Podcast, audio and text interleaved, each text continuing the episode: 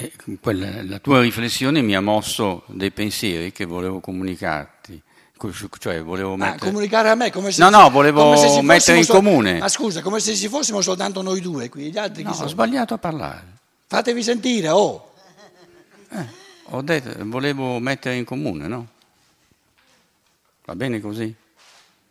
Io mi sono, mi sono quando dici comunicare Allora, prima eravamo partiti dicendo si potrebbe vedere la storia come la sommatoria dei fini individuali, ma chiamare storia questa sommatoria non è chiarezza di pensiero, mi hai detto.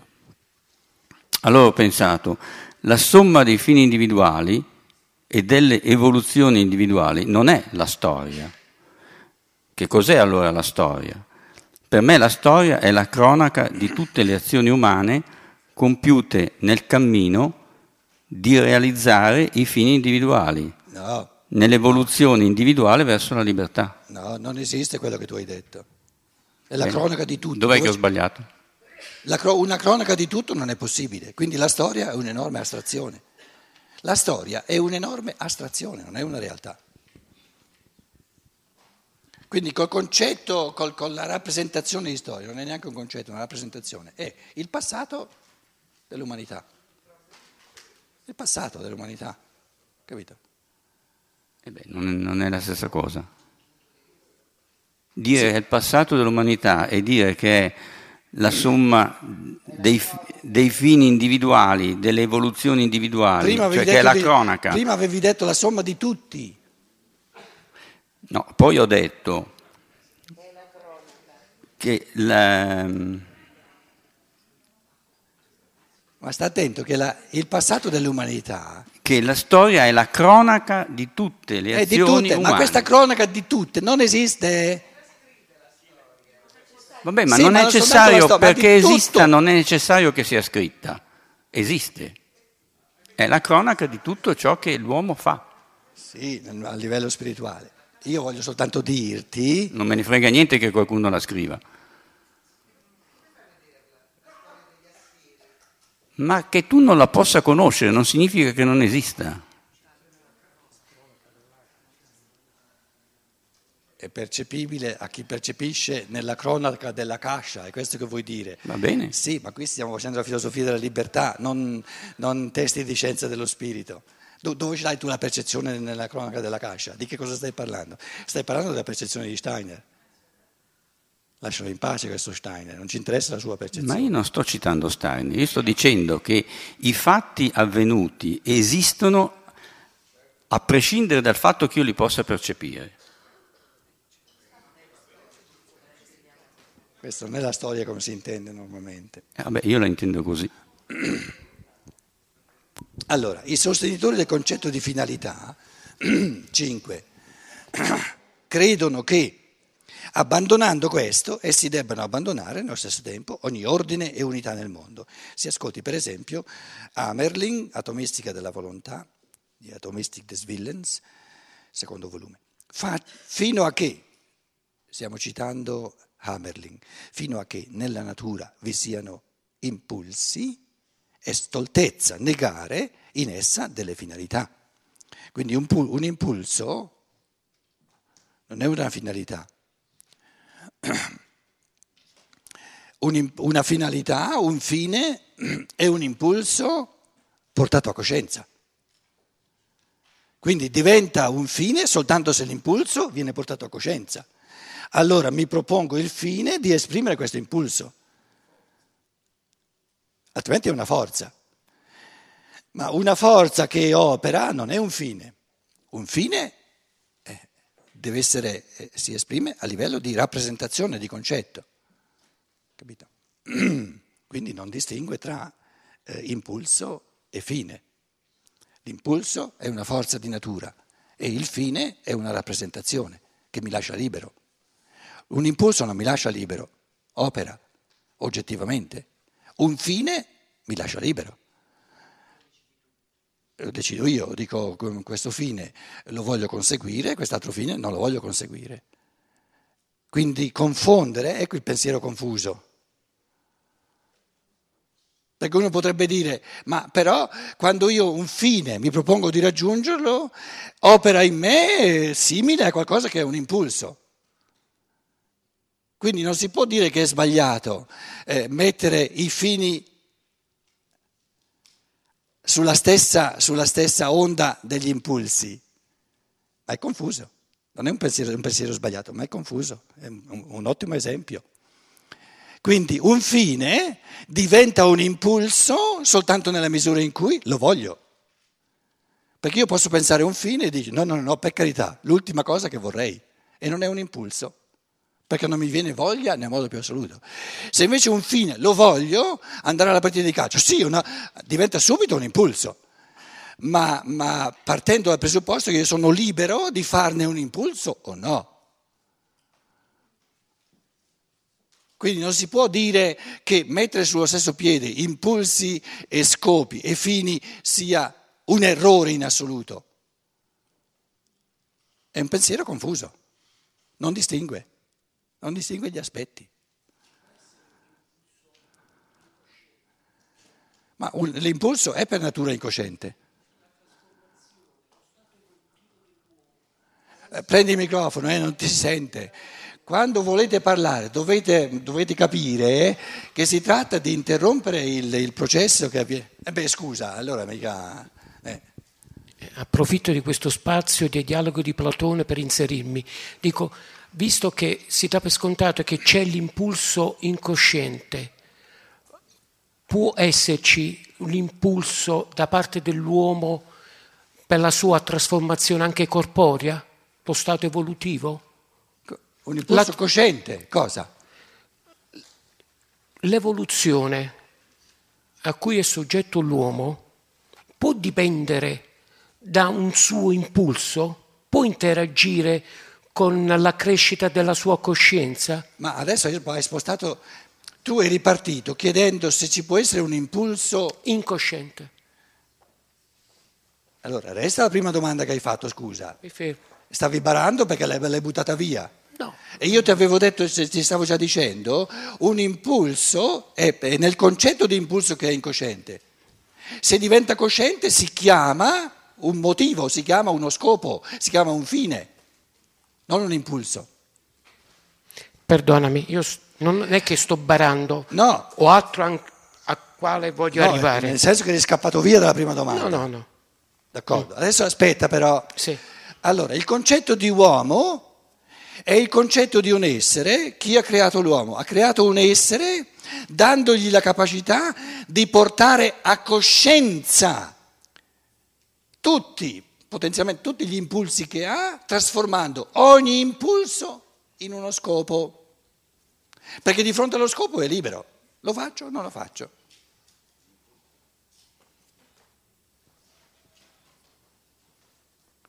Quindi uno scopo è un impulso portato a coscienza. È qualcosa che percepisco in me, è qualcosa che capisco di me, che fa parte di me, è qualcosa che amo, è qualcosa che voglio realizzare.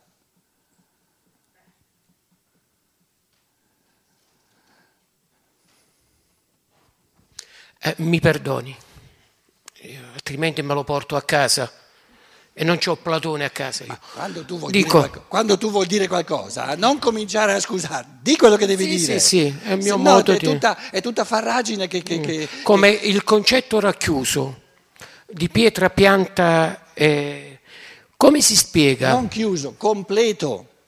No, lei stamattina ha detto racchiuso. Conchiuso. Conchiuso. Ah, è diverso. Sì, conchiuso. Il fatto che adesso stanno nascendo nuovi insetti il, mai esistiti. Il, il, fatto che adesso stiano uscendo nuovi insetti mai esistiti rientrano sempre nel concetto conchiuso. Sta attento, o sono insetti o sono uomini. Se sono uomini dimostreranno che nel corso della loro evoluzione sono capaci di riflettere su se stessi portando a coscienza gli impulsi che sono in loro. Se invece non hanno questa capacità di portare a coscienza e di gestire liberamente gli impulsi che sono in loro, sono esseri di natura. E se sono viventi, E se sono senzienti, sono, eh, se sono morti sono pietre, se sono viventi senza, senza astralità sono piante e se, sono, se, sono, cioè se c'è il minerale, il vegetale e, e anche la, la sensibilità è un animale. Specifico dell'uomo è la capacità di portare a coscienza ciò che vive in lui a livello di impulso e di gestirlo liberamente. Questo è il concetto dell'uomo. Creò un essere dotandolo della capacità di portare a coscienza, in chiave di percezione, di comprensione, di amore e di realizzazione, la capacità di portare a coscienza ciò che, ciò che la, il, la, dinamica complessissima di autorealizzazione del suo essere, in modo che questa dinamica di autorealizzazione del suo essere non sia un fatto deterministico di natura, ma sia rimesso in mano alla sua libertà, dandogli quindi anche la possibilità di omettere la realizzazione. Quindi, ma nessun essere umano ha la possibilità di, di, di realizzare un altro essere umano. Questo non esiste. Però arriverà a incidere sulla propria materia. Com'è? L'uomo arriverà anche a manipolare la materia. Ma scusa, ogni volta che mangi non è un manipolare la materia del tuo corpo? Non è un intervento sulla materia del tuo corpo ogni volta che mangi? Stai aspettando... Cosa stai aspettando per vedere la manipolazione? Perché la chiami la manipolazione? Gestione in chiave di libertà, perché, perché per forza manipolazione? Diamoci piano. Che vuol dire manipolazione? Che io mi percepisco in modo sbagliato, mi capisco in modo sbagliato, eh, amo qualcosa che è contro il mio essere e realizzo qualcosa che è contro il mio essere. Quindi vado contro la mia natura. Questa è manipolazione. Manipolazione è agire contro natura. Ma io non posso agire liberamente favorendo la mia natura se non ho anche la possibilità di agire contro la mia natura. Quindi è insito nella libertà che deve avere la possibilità, l'uomo deve avere la possibilità, invece di favorire, di costruire l'umano in sé, di distruggerlo. Questa è la manipolazione. Quindi il concetto di manipolazione è un concetto confuso perché non dice chiaro né la realizzazione dell'essere né la distruzione. Il concetto di realizzazione, un organismo, come fai tu a manipolare un organismo? O contribuisci alla, alla, salute o contribuisci alla malattia. Se contribuisci alla malattia, usa categorie come distruzione, non manipolare. Che vuol dire manipolare? Quindi tante categorie del, del, pensare, del, del linguaggio comune eh, denotano un, un, un pensare che è diventato povero perché è confuso. Quindi la categoria del manipolare per, per un pensiero lucido, pulito, non serve, non, non è pulita. O contribuisce alla salute o contribuisce alla malattia. Ma lui parlava di insetti. Come lui parla? Eh, dico, lui stava parlando di insetti. Sì, no, ma io non è che ho commentato tutto quello che lui ha detto, ho commentato la categoria del manipolare che lui ha usato, capito? Perché se io chiedessi qui in sala cosa vuol dire manipolare, vi assicuro sarebbe una delle cose più difficili, perché manipolare non vuol dire, tu, vuol dire tutto, non vuol dire nulla. Che vuol dire manipolare? Ogni volta, te l'ho detto, ogni volta che mangio manipolo il mio corpo, no? Intervengo io. Eh, faccio una bella violenza allo stomaco, prima era, era bello vuoto e mi permetteva di, dire, di, pensare a livelli molto più lucidi, adesso l'ho manipolato, è bello pieno, no? l'ho rimpinzato e adesso non, non, è una manipolazione. Quindi il concetto di manipolazione non serve, non, capito? Allora, Hammerling, fino a che nella natura vi siano impulsi, è stoltezza negare in essa delle finalità. Quindi nella natura non ci sono finalità, non ci sono esseri di natura con in testa fini da raggiungere. come la struttura di un membro del corpo umano non è determinata e condizionata da un'idea di esso che stia sospesa per aria, ma dal nesso con il tutto più grande, col corpo al quale questo, quel membro appartiene, così la struttura di ogni essere della natura, sia pianta, animale o uomo, o anche questi insetti che adesso eh, pare si percepiscano per la prima volta, non è determinata o condizionata da un'idea di esso sospesa per aria, ma dal principio formativo di un insieme più grande. Siamo nella citazione, eh? non è Steiner che parla, è Hamerlin che parla, quello della natura che conforma lo svolgimento della sua vita e della sua organizzazione a una finalità.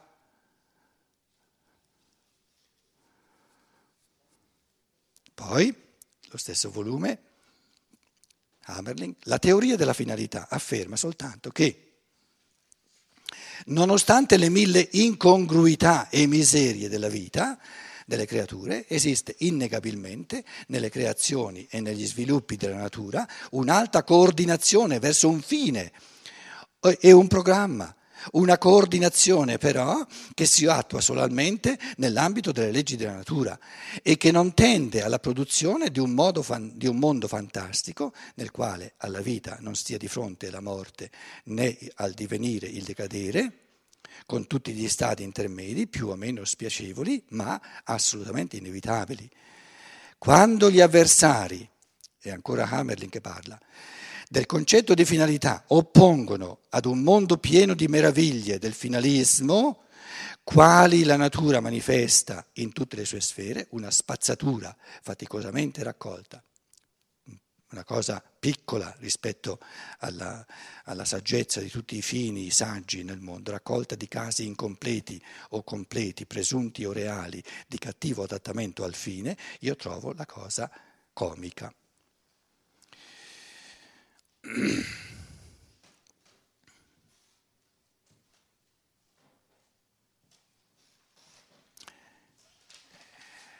Quale scopo si è proposto? Adesso poniamo la domanda in questo modo. Quale scopo si è proposto? Supponiamo che il Logos, essendo un pensatore, agisce in base a scopi. Voglio fare questo e voglio fare quest'altro. Non è che glielo vogliamo negare. E allora sorge la domanda, quale scopo si è prefisso creando l'uomo?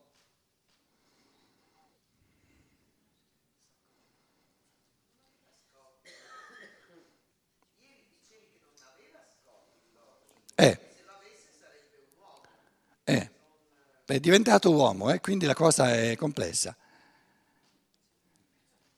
Se agisse in base a scopi significherebbe che, è ancora per strada, che è ancora per strada.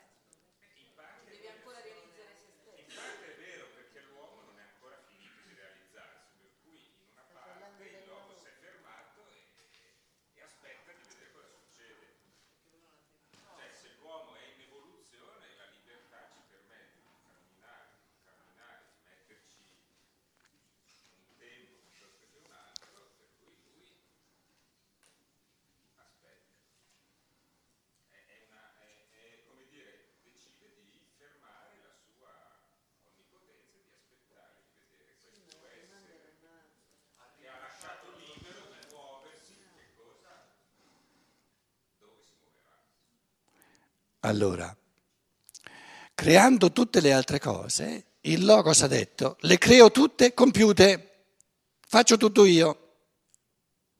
E creandole compiute, le crea compiute in un lampo dell'intuizione. Quando ha creato il concetto di uomo, ha detto, adesso creo una cosa non compiuta. Però questo concetto è compiuto in lui. È il concetto di non essere aperto. Però l'essere aperto, non il concetto dell'uomo del logos. Quindi è un paradosso.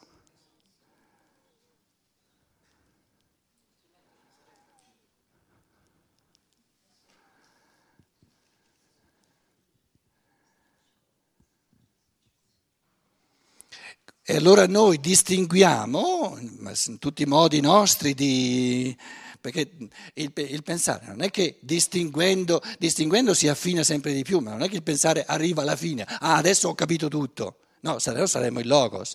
Allora noi distinguiamo tra il concetto di uomo, c'è già tutto nel, nel concepire del logos, però la realizzazione a livello di percezione, nel mondo della percezione, nel mondo dello spazio e del tempo, la lascia aperta all'uomo. E questa distinzione tra essere in potenza, l'essere umano in potenza è tutto, è stato pensato eh, dal Logos nella sua completezza. E allora distinguiamo tra essere umano in potenza e l'attualizzazione nella storia, per tornare alla storia, l'attualizzazione nel mondo dello spazio e del tempo, la storia è il mondo del tempo, della, della, della realizzazione a livello percepibile.